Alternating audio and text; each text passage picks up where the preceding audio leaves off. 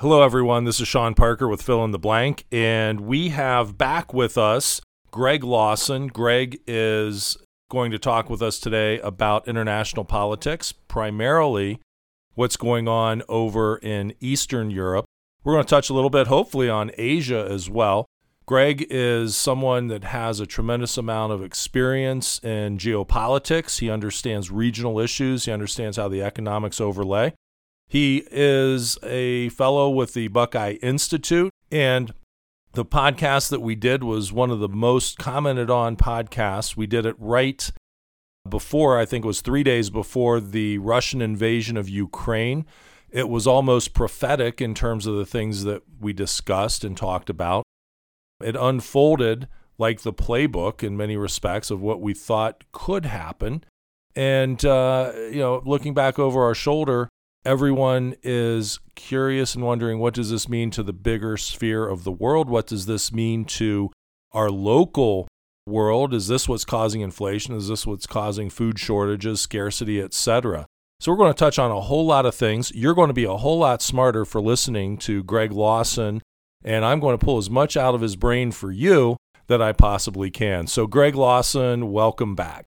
Hey, thanks for having me, and uh, really appreciate the opportunity to talk about these issues. And it is interesting. Uh, I remember that we did it right before, literally, I think it was three days before uh, they went in, and it's a real tragedy. Uh, everything that's happening now is a tragedy. It's the biggest war in Europe uh, since World War II, 1945. And when you see the videos from Ukraine, you're seeing the kind of things that we, a lot of people, thought were consigned to the dustbin of history and that that could never happen again. But lo and behold, it does happen because uh, human nature doesn't really change. And I think that's one of the great lessons of what we're seeing here in, in Europe. And, you know, even in the last two days now, and, and we're seeing uh, things heat up in Asia. So it's kind of feeling, unfortunately, a little bit like it might have felt uh, in the late 1930s and the early 1940s, because you've got a very hot situation in Europe, and now you have a very hot situation developing uh, in Asia, and you have sort of an axis of powers, so to speak, that are working not in direct alignment. There's there's there's definitely some differences, so you you don't you want to be careful not to overstate it. But the Sino-Russian axis uh, is a real thing, and it's and it's becoming a challenge. And so now you have to look at Ukraine and Taiwan, and and, and both of these are actually potentially very much linked. Greg is uh, so. So uh, there's about ten things I want to ask you on just in that little statement that you made there. Do you think really that we are looking at the 30s and 40s, or are we really looking at a mirror that goes back to the 1920s or the 1890s in terms of both of those countries? You know, when, when you look at, at Russian expansion, Russian interest, when you look at China during uh, imperialism, and I don't want to bore our people because we can go deep, we can go hard. But is is are we not looking a little bit further back in time to the predictors that were present historically in those time frames? Well, I think this is what I mean when I say human nature doesn't change and history has long threads. I think Americans, you know, we, we very much appreciate our history, but I think a lot of times it's it's hard to know a lot of the history of other nations. Sometimes it's hard enough to know our own. But when you look at Russian imperialism, when you look at China, that none of these things are entirely new, and and they do have antecedents in those time periods because Russia has long been expansionist. Now, as I think I mentioned in the last time I was on, part of the reason that they have such an expansionist mindset is also a sense of profound insecurity, which is partly driven by geography, especially on the western side, because there's a lot of non defensible borders that Russia has, and Russia's been invaded numerous times.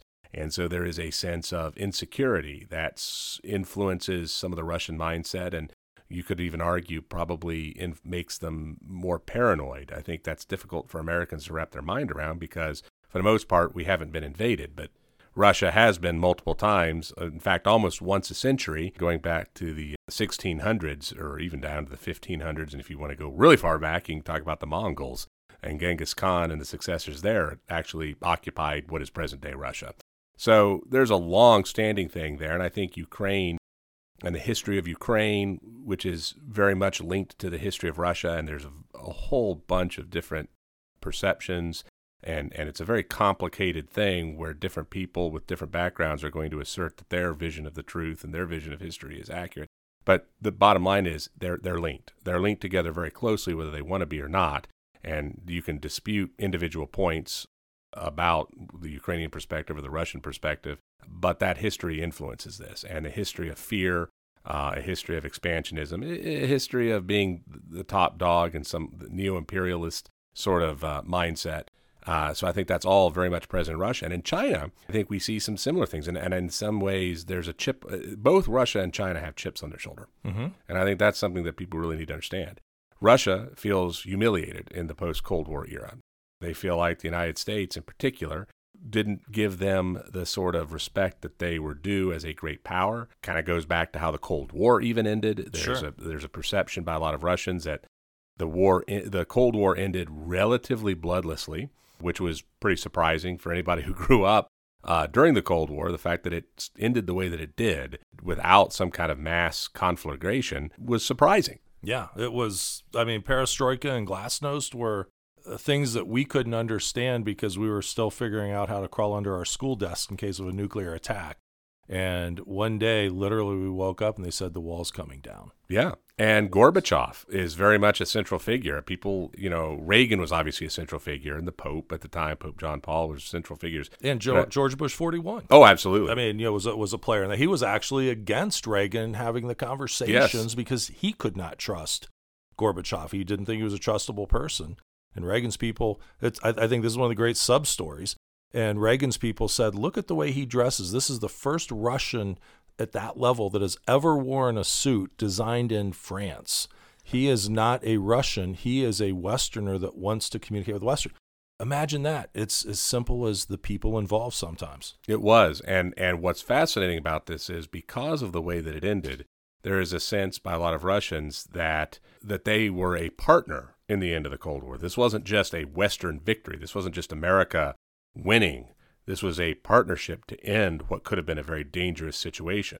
And so the fact that there is a perception that in those post Cold War years, there wasn't a fair shake from multiple post Cold War presidents is something that really uh, kind of bothers a lot of people in Russia. And this isn't just a Putin thing. I think this is a broad based thing. And you got to also understand there's a lot of intelligence officials. I mean, Putin rose up through the intelligence services.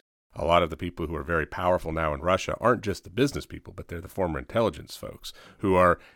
Some of them might actually be, and there's there's there's reason to believe that some of these folks are more paranoid than Putin is, and there's even discussions that a lot of them when, in the early days of the Putin years, after Yeltsin was gone, there was a lot of outreach by Putin to the West.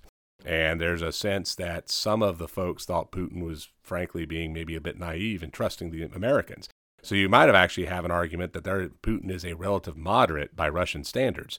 I, not now, probably, but at, at one point in time, uh, he would have been. Now I think he's been turned, and I don't think that's the case anymore. But that gets to the point of this is the debate about did we lose Russia? Uh, some folks like George Kennan, who we talked about before, who was the intellectual godfather, of the containment doctrine during the Cold War, essentially was saying don't expand NATO. If you do, it's going to create a, an inherently revanchist, uh, nationalistic Russia. You know, he, he said that. He has a lot of respect as probably being one of the greatest Amer- uh, Russia hands that America has ever produced and understanding the Russian mindset.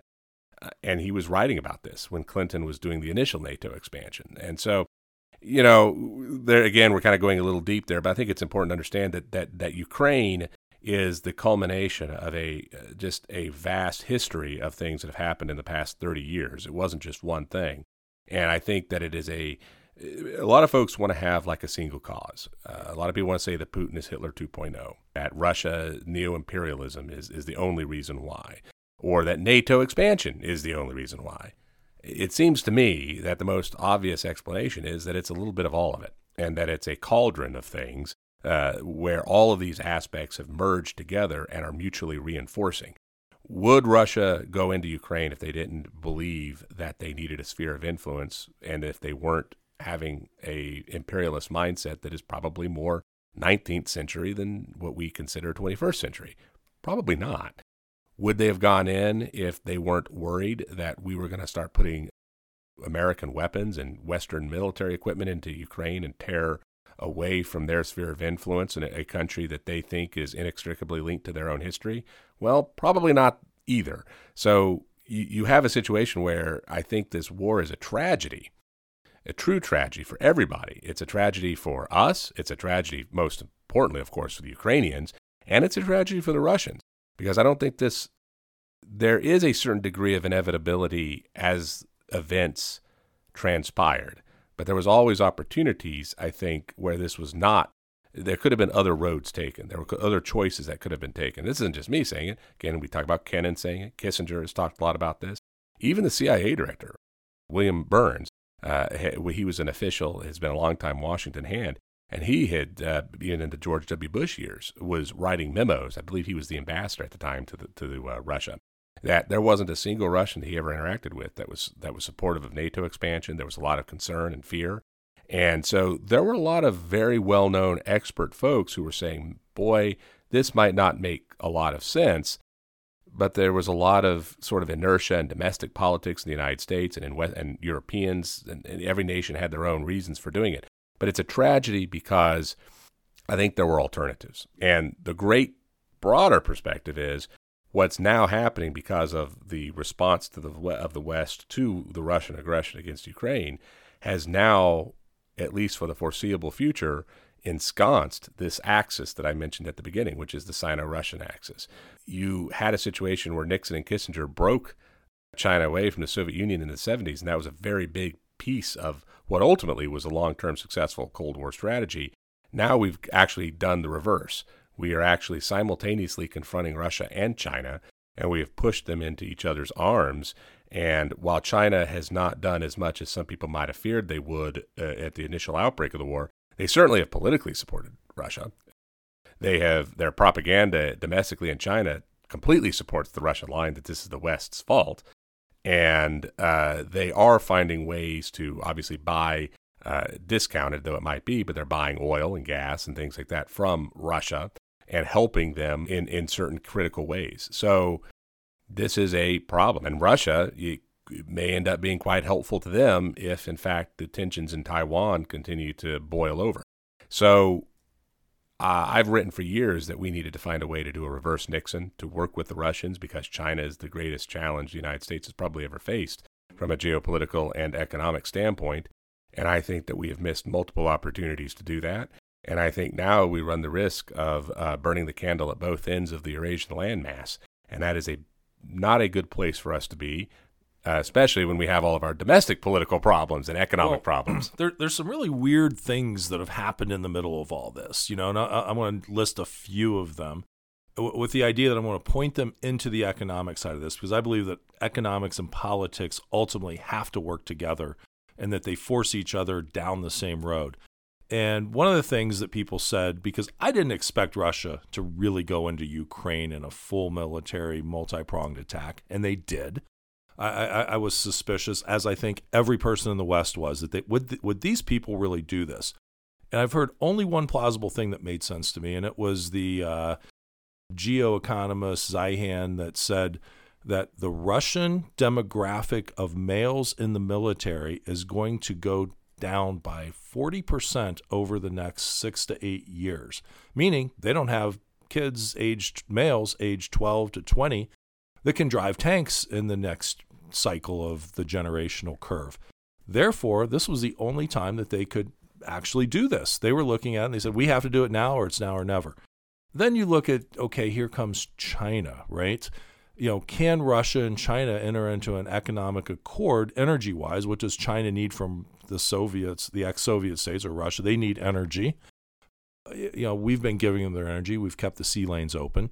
So they have a need for predictable energy patterns. Russia has to get rid of lots of energy. They have shut down pipelines. Their pipelines run through the permafrost. The permafrost, if you don't keep them flowing, will destroy everything.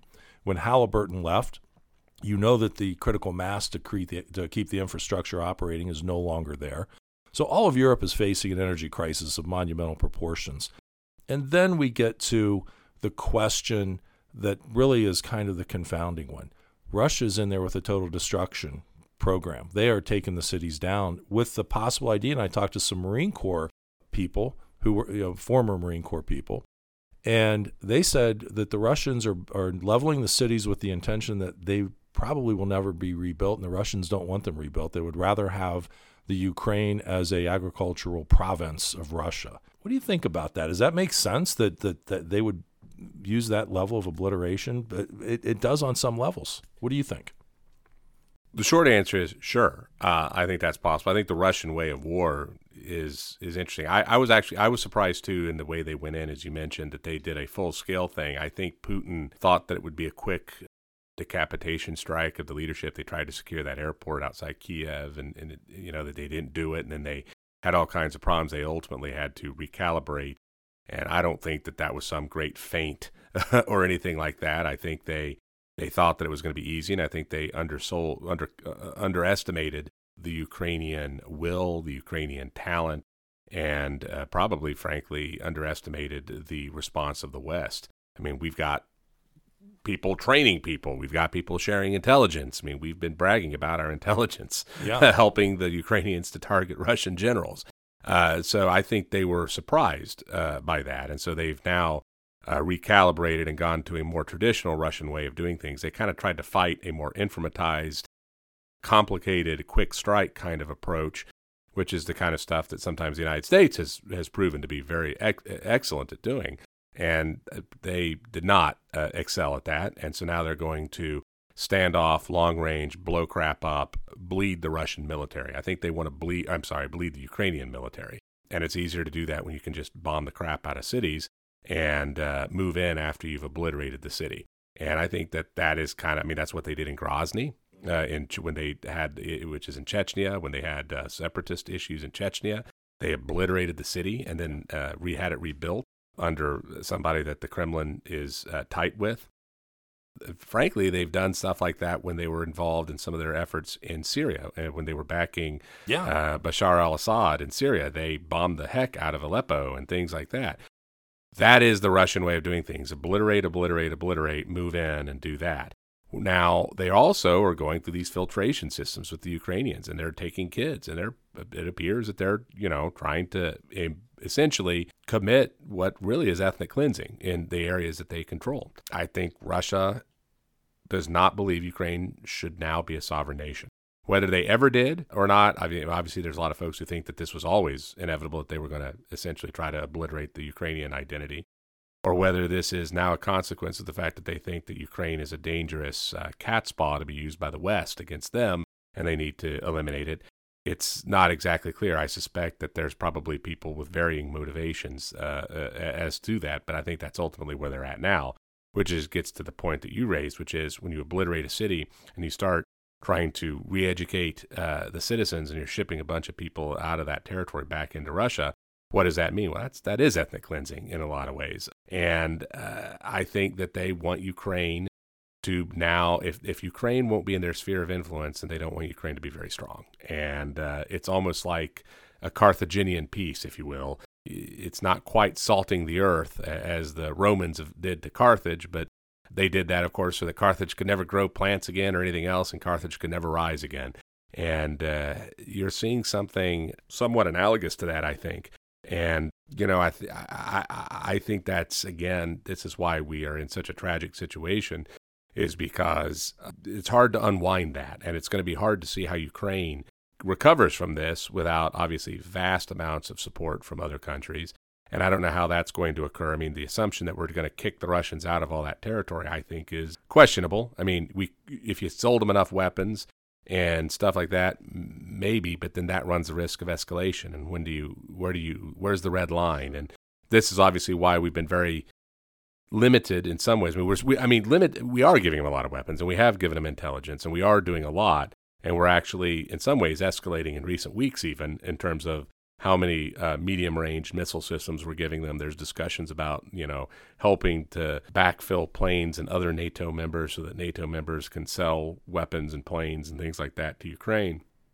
And I, I think we may start doing more of that to try to, to keep the playing field balanced for them and, and maybe tilt it back. But it's hard to see how they're going to just kick them all out. Certainly out of Crimea, I don't see happening. Does, does, does America have a responsibility to participate in this, do you feel? Is that fair to ask? Is it, is it strategically important to us on one level? And is it morally important to us on another level? Well, I think this is one of these classic cases where morality and strategy may not necessarily coincide. From a moral standpoint, I think it's indisputable that, yeah, you, you have to do something. I mean, there's, you, you can't look at the pictures, you can't look at the massacres and things like that. Now, you know, I will also say you got to be a little careful because in these kind of conflicts, both sides tend to lie propaganda uh, and use propaganda. Yeah. So it is in Ukraine's interest to say that Russia is doing everything they possibly can to be monsters and the greatest, you know, that they're doing terrible things because that incentivizes the West to want to continue to help them.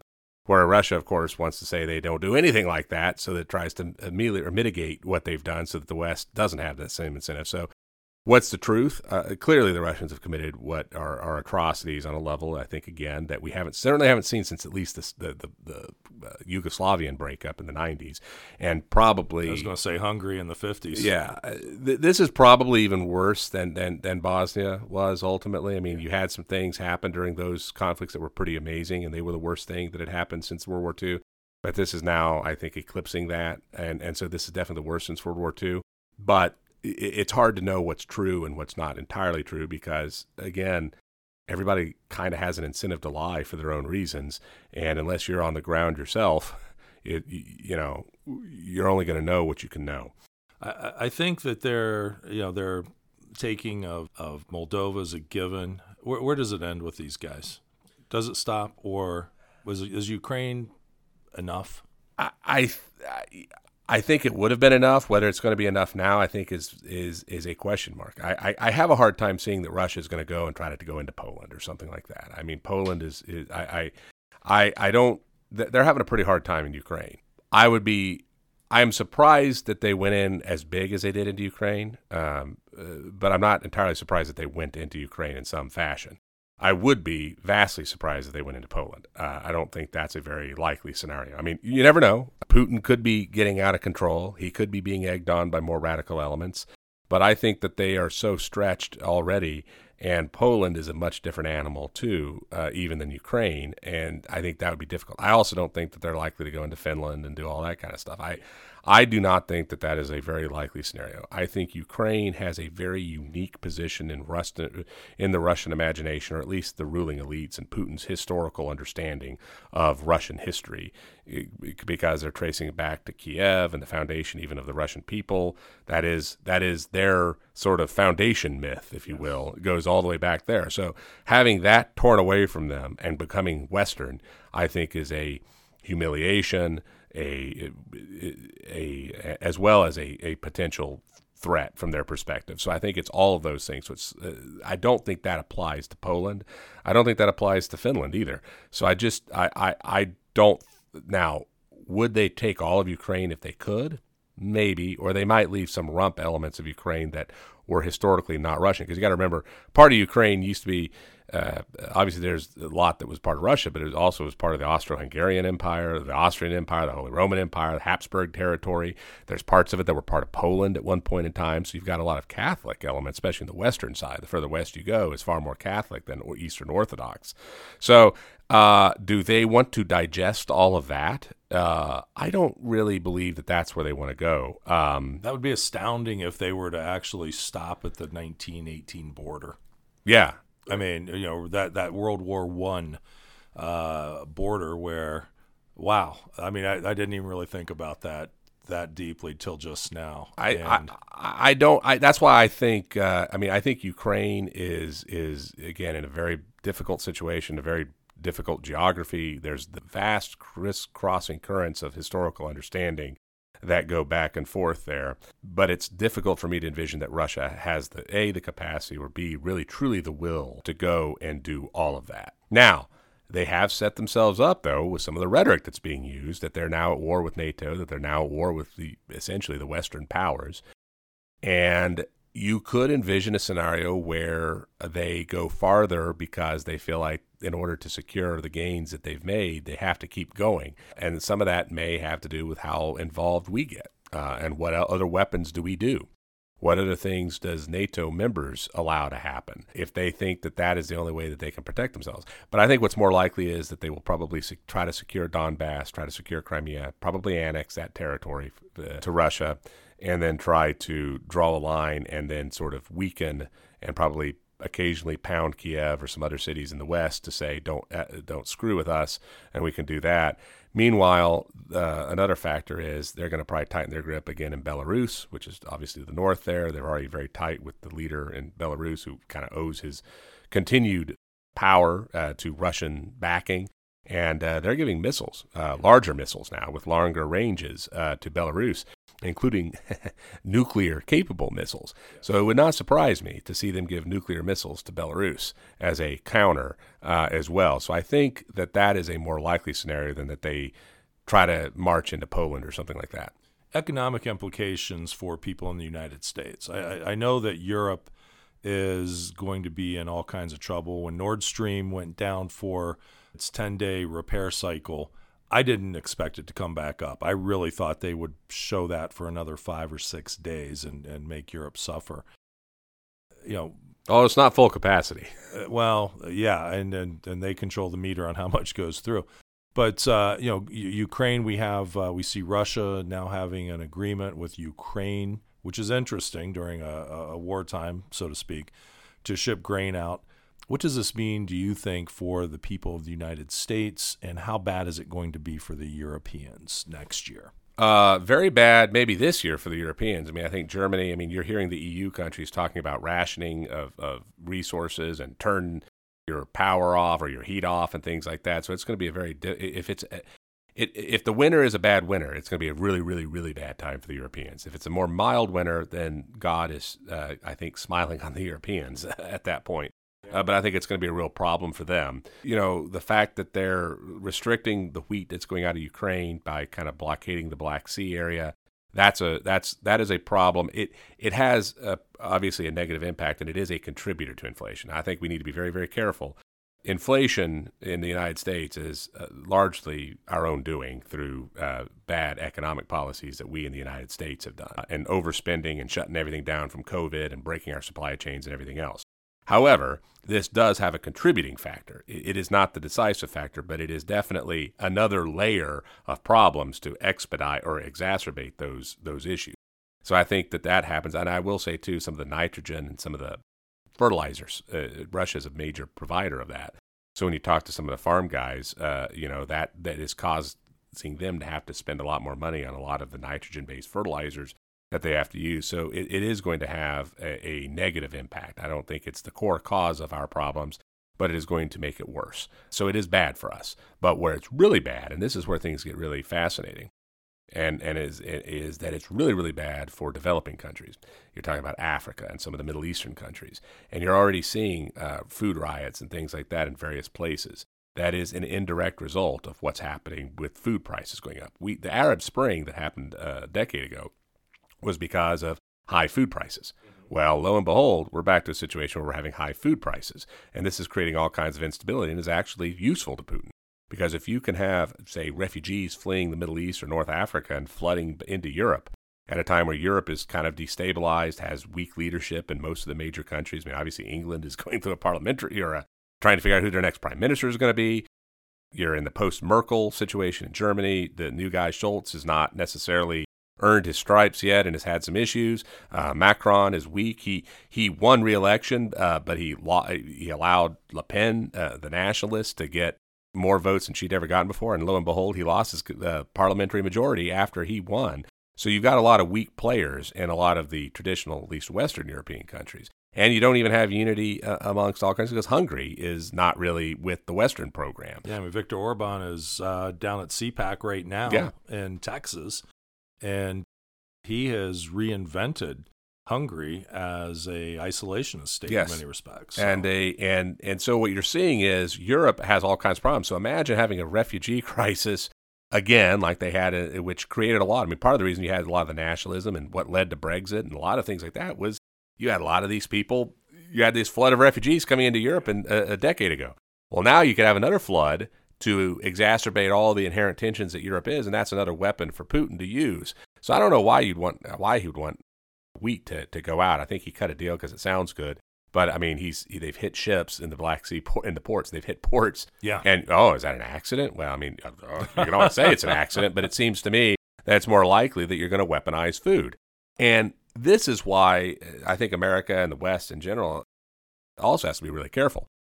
While I was surprised by the rapidity with which Western countries sort of unified on the mass sanctions on Russia, which is unprecedented in modern history, the level of sanctions that were imposed. And you know, I'm a you know now we've expanded NATO. We just voted to expand NATO to, to Finland and Sweden. I mean, these are vast, incredible things. If if you had said that at the big uh, a year ago, that all of that would have happened, I think it would have been shocking. People would have said, "No, that's too crazy. That, that's too much of a change." in a short period of time. But it's all happened now. So I think that that what you're seeing is a lot of Western unity, more than I would have anticipated initially. Although I think there's still a lot of fracture points and fat and and things that can be exploited, like I was talking about with the refugees. But what you aren't seeing is you're not seeing global support. You know, if you look at the world overall, not a lot of people, China is, but not a lot, not a lot of people are necessarily backing Russia but a lot of people are not backing the West either. If you look at India, they're not backing the West. They're buying cheap oil because they need to. And by the way, India has a long standing relationship with Russia and gets a lot of weapons from Russia. So they're not backing the West against Russia. Now, they're not, again, they're not endorsing what Russia's done. Uh, they want negotiations and things like that, but they're certainly not getting all in on our side. Brazil, now, that could change. Obviously, their leader, Bolsonaro, could lose the election, and, and you might see some changes there. But right now, Brazil, uh, the largest country and, and the most powerful economy in, in South America, they aren't backing the Western world. And you see a lot of uh, South Africa and countries in Africa, they're not really backing uh, the Western world either. In fact, all of the countries in the world that actually still have uh, really high demographic growth, something the West does not have anymore, uh, either here in at least domestically America. I mean, we, we get most of our population growth from immigration now. Uh, and Europe, their population growth, to the extent they have it, is because they're importing refugees and, and immigrants from other Middle East and, and, and Northern Africa. Uh, uh, so all the populations that have growing po- uh, that are growing, or the countries with growing populations, they're pretty much all neutral and saying stop the war. They're not saying punish Russia. They're saying stop the war.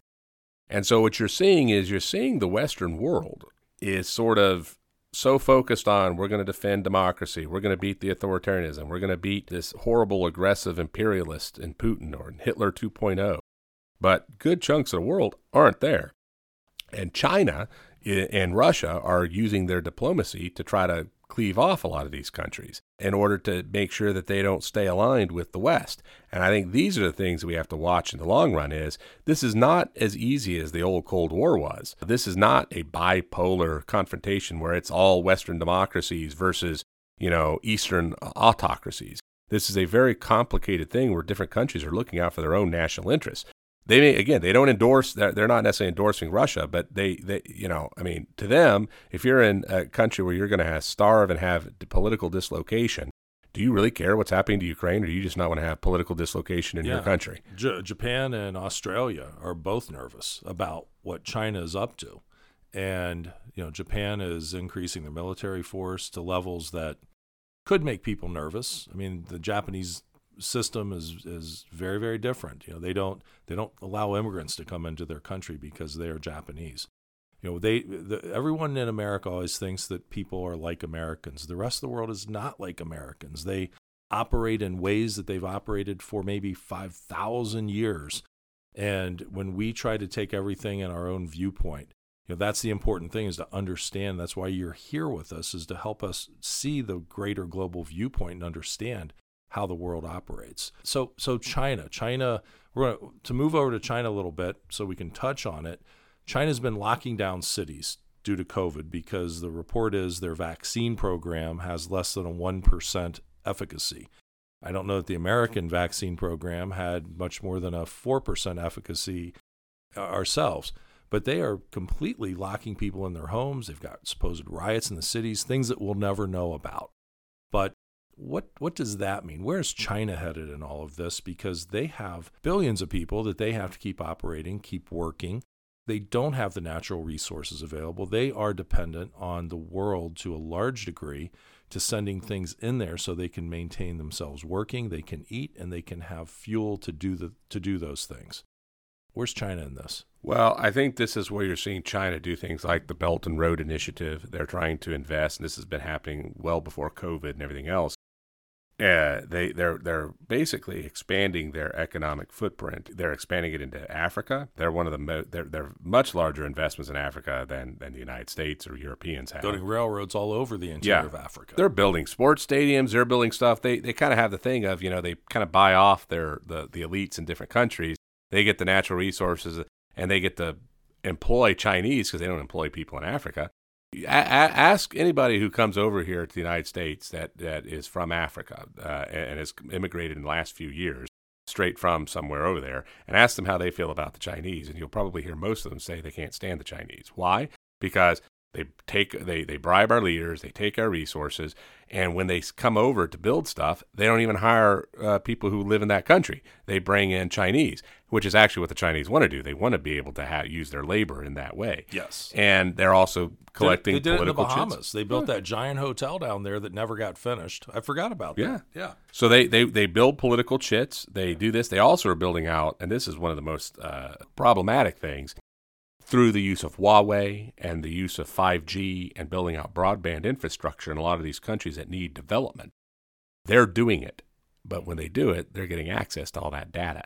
They're becoming the va- they are becoming a global brain they of know data you collection. better than you know yourself. And so, as the world is saying, you know, they need development. So, as these populate, especially again, as I mentioned, those countries that have growing populations want that need that development, China is offering it to them. So they're gaining a lot. And historic they do need to import a lot because as you mentioned they have some weaknesses but as they build pipelines as they build trading places as they develop continue the relationship with russia they're developing relations with iran which is a whole other set of issues with iran and the nuclear program but who's building pipelines out of iran into china china is is paying for that and helping iran to do that they're developing the ability to get overland natural resources so that the us navy can't pinch them off with some kind of a naval blockade. They're also developing a na- because of their pro their decent relationship with Russia now. They're not spending as much money on their army. They can spend money on their navy to be able to push out. And there's only one country or two countries if you think about Japan, but really it's basically aimed at us. Yeah. And they've been spending the last 20 to 30 years building out their navy and, and different capacities to push us out. And so they're developing all these political economic relationships throughout the Eurasian landmass and at the same time trying to push us out of Asia, which is what Taiwan, why Taiwan is such a critical thing for us. Well, one of several reasons. It's that and semiconductors, because Taiwan uh, is one of the largest fabs, the largest fab in the world for fabricating uh, microchips. Which has been good in one sense for Central Ohio because we're picking up the giant Intel factory here. Well, you know, I, am glad you say that because it's it's fascinating, but let's be real clear. I think it's great that it's here. I think it's a wonderful thing for Ohio. It would not happen without the threat of China. China is, yeah, China is the reason that Intel is doing this. We, we should have done it a long time ago. Exactly. I mean, I agree. Uh, but China, so I think China is being very intelligent about what they're doing and uh, the relationships that they're developing with other countries. And the, the challenge is going to be that their economy is so big, even though they have some problems. And I think uh, you'll hear a lot of people talk about their real estate market is declining as you mentioned, they've yeah. been shutting things down because of COVID with a zero tolerance policy, which is shaving uh, a lot of their GDP growth. I mean, you know, maybe even close to them having a recession as, re- as a result of that. Now, there's also some speculation that some of what they are doing is trying to maintain some political control into the run up for the, uh, I forget which number of Congress it is, but basically this year, uh, in the next couple of months, I think in October, Xi Jinping is going to probably seek a third term as, as essentially the, the, the supreme leader. And this will be the first time since Mao that somebody has done that. So Xi is arguably the strongest leader since Mao Zedong in China. And so there's some talk that he's trying to control some of the various elements and problems and factions and things like that uh, as well uh, in, in China as he is in the run up to their own domestic political situation. Whether or not that plays a role, I, I, can't imagine they're shutting down whole cities because of that. But then again, uh, they do think differently yeah. than we do, oh, and we have to always remember that that it's not about transfer of power every eight years or yeah. four years. You know, you if you're doing a good job or you've got your finger on everybody else, you get to stay as long as you get to stay. and Xi is a very tough customer. You know, and I think that uh, I think China is definitely going to go through a difficult situation. Uh, I think their economy is having some challenges right now. But you hear there's been a there's been a drumbeat of people for 30 years saying, you know, the Chinese miracle is going to end this year. This is the year. They have too much bad investment. They build ghost cities. They do this. They do that. Blah blah blah. You know, there's nothing that's happening in China today that is as bad as the Taiping rebellion in the 18 like 50s and 60s that killed 20 million people. Mm-hmm. Just not. There's nothing as bad as what happened in the in the uh, the civil war between uh, the communists and Chiang Kai shek. There's nothing as bad as when the Japanese invaded and attacked and did things like the rape of Nanking. They did all of that, and yet China is still here, the second largest economy in the world, about 80% of our GDP right now, straight up. And if you look at purchase power parity, which is uh, equalized for uh, the ability of how you can stretch your funds in different countries, they actually are larger than our economy right now. They did all that despite the fact that a generation ago, the largest man made famine in human history killed like 30 million Chinese. But here they are, the second largest economy in the world. Now, you could say that we helped facilitate that, and I think that's a separate conversation and partly true. Yeah. But at the end of the day, some bad investment in real estate and some people having losing some jobs and losing some money and probably commit, you know, whatever. Is that really going to be the thing that destroys China over time? I, I, I'm not so sure about that. I think that is some wishful thinking by American leaders who don't realize we're in the, the fight, the geopolitical and geoeconomic fight of our existence. We have never faced a geopolitical and economic competitor with the kind of economic heft that China has since we rose to be a great power, maybe post Civil War. Probably most people would say America became a global power in the Spanish American War. China has a negative population growth that's been occurring for a long time because of the one child policy. A lot of people are talking about they about the fact that they will not be able to adjust to that future that that's actually going to be the demise. I'm not sure when you have multi-billion people that that's really going to take the rug out from under you. Uh, any thoughts on that? Uh, I, I agree with what you just said. I don't think it takes it out. I think it is a potential challenge, but I think this is why China is investing so much and, frankly, is stealing so much American technology and then trying to modify it and do things. And they've made tons of investments in artificial intelligence. They're making tons of investments in quantum computing and, and automation uh, on, a, on a level that is even exceeds our own. What I think they're doing is they recognize that that is a problem. And I think that their goal is to automate and use technology to be able to still maintain a high level of productivity, even if they have a declining population. And I think that their investments are pretty pretty good, uh, and, and they're looking pretty impressive in terms of what they're accomplishing there. I think that if you saw America at its best in innovation, we would definitely still be beating China because I don't think China is as inherently as innovative as the United States tends to be because there's cultural factors, historical factors. Obviously, there's political factors with them being a one party dictatorship state, and all of those things play a role in there. But they're also still you, pretty good. Are you suggesting, are, uh, because there's a suggestion in that, that they are on top and we are not there anymore? Am I hearing that as a possibility? That oh, we are, well, I'll tell you this. I mean- I think it's. I think if I was, I'll tell you. I'll tell you my honest opinion. you got ten dollars to be, you got ten dollars to invest, and it's all one dollar bills. How many go to America? How many go to China? And you're only doing it to invest money. Seven to China, three to us. Uh, and the reason why is that I do not think China would is able to ultimately do better than America at its best. But I tell people all the time, China doesn't have to beat America at its best. They only have to beat America where we are. and I think that the problem we're seeing in America is Right. that we are snuffing our own innovative culture out. All of, and obviously this is a topic for another conversation, but it all interrelates Oh, we're going to have another one. when we when we talk about all the woke stuff and all the problems that we have domestically and the inflation and the poor economic policies and and again the cultural issues and this domestic self balkanization as I call it. When we have all of those things happening at the same time, it couldn't happen at a better time. yeah. We are in- by in many ways by our own choice waning while they are waxing. And do I think that they should? I think that again, if we were doing more like what we did in the '80s with Reagan, uh, or you know, even what we did during World War II with the leadership that we have had in the past, do I think that we would be in this position? No, I don't think so. But I think that we've squandered a lot of opportunities. We're behind the eight ball. They've made strategic investments that are wise, and we are not. We are running the risk of taking the things that are inherent American advantages and sort of throwing them away. We had an incredible capital that we had earned uh, throughout the post World War II and certainly the post Cold War, the first you know decade or so of the post Cold War era, and had a margin of error that was larger than probably any country has ever had in the history of mankind. And we are that margin of error is shrinking because we're consuming uh, the benefits that we had accrued through past generations and past investments and past innovations.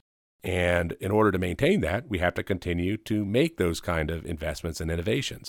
And we still we still do. I don't want to say that we, we're not doing any of that because we are. And there's still opportunities and there's a wide range of policies that we can do that can get us back on track to be as good as we have been in the past. But it requires a will and a political will to do that. Beating do, China. Do we have that will? I, I, I don't think the party in power today does. No, and I and I fear that that we may not because there's going to be decisions that have to be made that are going to gore a lot of special interests, uh, oxes and things like that. You know, the the challenge of this is too. China is pretty shrewd. They have co-opted a lot of our political, business, and cultural elite. You can make a lot of money by kowtowing to Beijing the people that that were on our side to kick the Soviet Union's butt during the Cold War are actually not necessarily on our side anymore. I mean, you used to have people make pro-American, you know, beat the Soviet Union movies and culture. And I was going to say, all do of hear that. this, Hollywood? So what do we do now? We now, I, I if I remember correctly, I'm, I'm pretty sure this is true. I hope I'm not wrong when I say this, but they that whole silly Red Dawn remake Yeah. that they did a few years ago, where it was North Korea invading us. By the way, yes. well, it wasn't initially North Korea. It was supposed to be China, but they wanted to sell the movie in China. So I think they went in post production and modified the flags to be North Korean because they didn't want to tick off the Chinese. Mulan with Disney. I mean, Well, yeah. Disney. They- you know, They, they, they shot that in Xinjiang, the area where they are doing all these mass uh, camps for the Uyghurs uh, population there. Exactly. And they actually have in the in the credits, they actually thank some of the government officials in Xinjiang. Disney did that. Uh, so, and the NBA, you know, you had that guy for the Houston Rockets who basically got shut down because he criticized uh, China over, I think, Hong Kong at the time. And uh, he got shut down by the NBA, and LeBron James attacked him for it. So they're embedded, so embedded. And of course, they put Confucius Institutes in our institutions of higher learning. There's just so much that they've done. And the problem that we have is when we were fighting the Soviets, uh, basically the elites, uh, the, the policy elites and the political elites were generally on the same page. I mean, there was some communist infiltration and there were some issues. There was Alger Hiss. There were some bad things that happened, right? sure. Uh, but in general, we were on the same page. America was rowing in the same boat. And our win, a win for uh, Joe Sixpack, was also a win for the guy in the corporate boardroom. Well, now a win for Joe Sixpack may be a loss for the guy in the corporate boardroom. And that is a very different situation. It's also why I think you see so much of our, uh, obviously, again, Russia's invaded Ukraine, China's not yet invaded Taiwan, but a lot of the kind of the cultural and political elite it, want to vilify the Russians and kind of poo poo some of the stuff that China does. You know, I mean, if you really think about it, China is responsible for more dead Americans than probably any other country I can think of in the last hundred years. And when I say that, I mean think about COVID. yeah. Now, whether it was the whether it was the, let, let's even stipulate that it was not the lab leak. Yeah. Let's say it was the wet market. They lied about it. They manipulated the WHO. They allowed things to spread, and they've never allowed anybody to get to the bottom of it. So they did allow that to happen in a large measure, or at least to, uh, to They- I don't think they intentionally They let it happen to begin with. they were complicit in the cover up, correct. which is as bad as the crime in most situations. fentanyl. The number of people who are dying from fentanyl, and you hear this all the time. Well, fentanyl, a lot of that is produced in China and then gets cut in. The cartels do it in Mexico and comes up through Mexico. And, and it originates And I there. want to put this out there. And India. It is. It is actually a shifting tremendous amount now. of that comes out of India and China, both countries. Very, very high technology. They've got great capability to make this stuff, and they ship it over here and they kill our people. Well, if China can shut down entire populations and shut down entire cities and do and, and monitor people the way they are, I mean they've they've literally made like 1984 George Orwell Orwell. They've made it come real in terms of their surveillance state technology.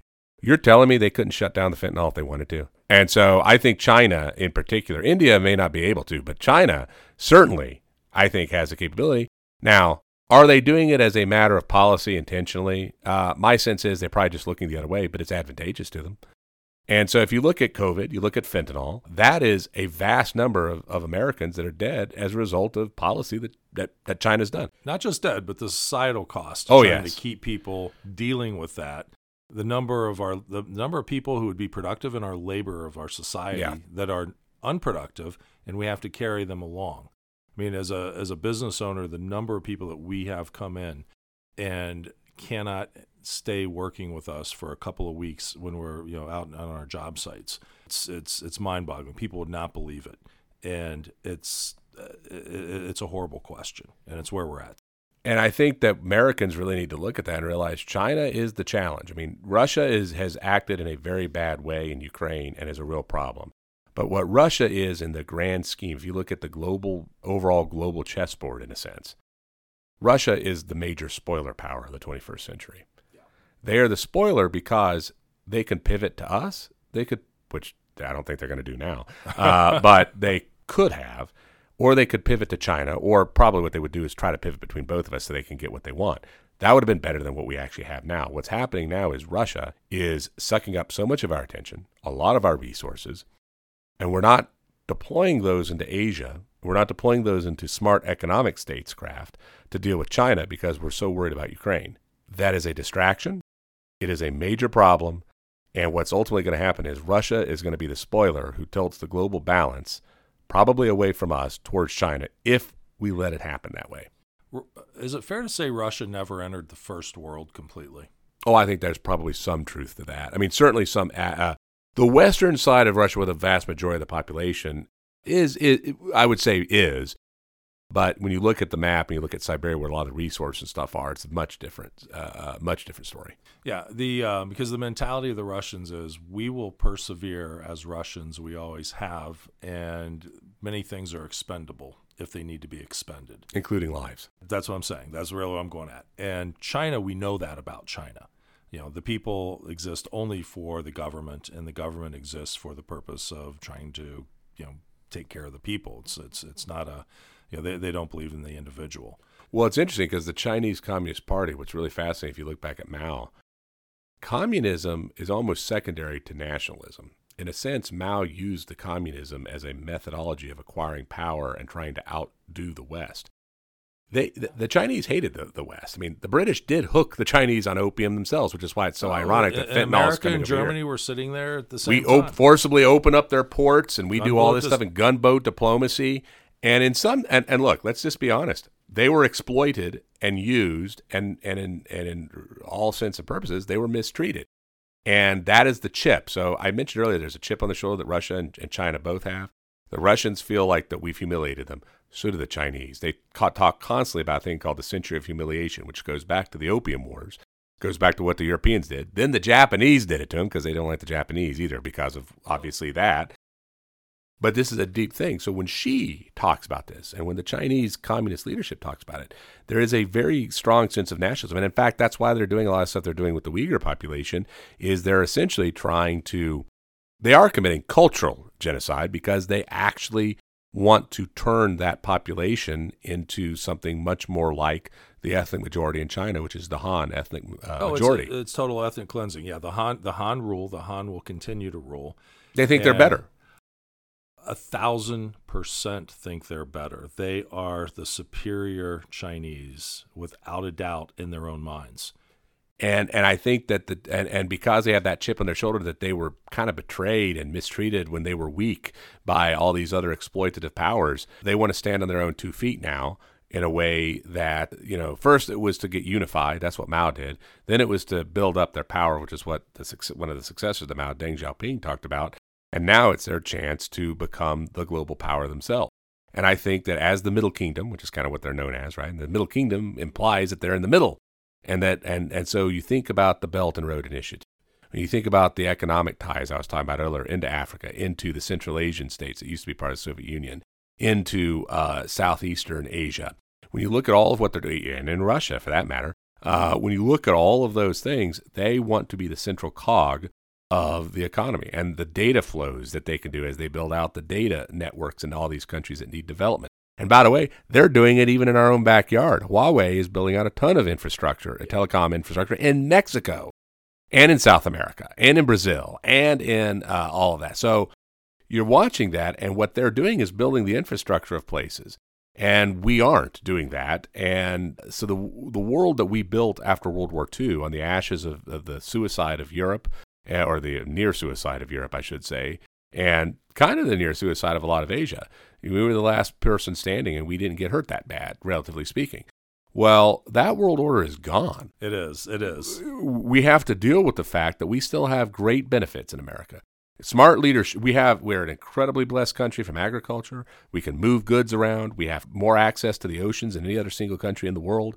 We have more natural assets, and we have that that can-do, entrepreneurial, innovative spirit is is there. That's what makes America great. That is enough to make for us now. there. It's there for now, but I'll tell you what, we with COVID and wokeism, we've really, really put our thumb down on it. And if we don't stop putting that thumb down, like I said, China doesn't have to beat America at its best. It only has to beat America where we are. And we have a choice to make about how we're going to deal with these issues. And I think there's people out there that are starting to talk about it. I wish we'd hear more about it. Um, you know, I think uh, I'll be candid. I think JD Vance talks some about this stuff, and you hear some of those kind of things. And I think you'll hear. Hopefully, we'll start to hear more and more of that from other people and other running for office because we have to understand the historical moment that we're in, and we're in a very we're in a pivot moment where just because we've been the top, you know, power and the top dog for so many years, there's nothing inevitable about that. Rome was too, in its part of the world, and then it wasn't. Yeah. The first step to defi- to solving a problem is defining a problem. I think we're still defining the problem. No, I think we are. I think uh, I think the twin problems that America faces today is the rise of China, uh, combined with our d- domestic wokeism and self balkanization. They are they feed off of each other. China will China is the ultimate beneficiary of our own domestic uh, errors. Every percent we lose, they gain directly. That's where we're at. So, well, hey, we probably need to jump off with this. Uh, we could go on all night. I know, Greg, and we're going to have to get you back here on a regular rotation, it sounds like, because making people smart who listen to these programs is what this is all about. So, everyone, Greg Lawson is our guest. Greg is obviously tremendously informative. We thank him very much for his time, and we'll keep feeding you good information. Thanks. Hey, thanks for giving us your time to listen. You've been listening to Fill in the Blank with Sean Parker, where we talk about the issues of politics and the geopolitical marketplace as well as economics. If you like our channel, please subscribe to us at Fill in the Blank on YouTube. And be sure to listen every week as we come back to you with some of the most thought provoking people of the day. And learning is always the key to what we're trying to do.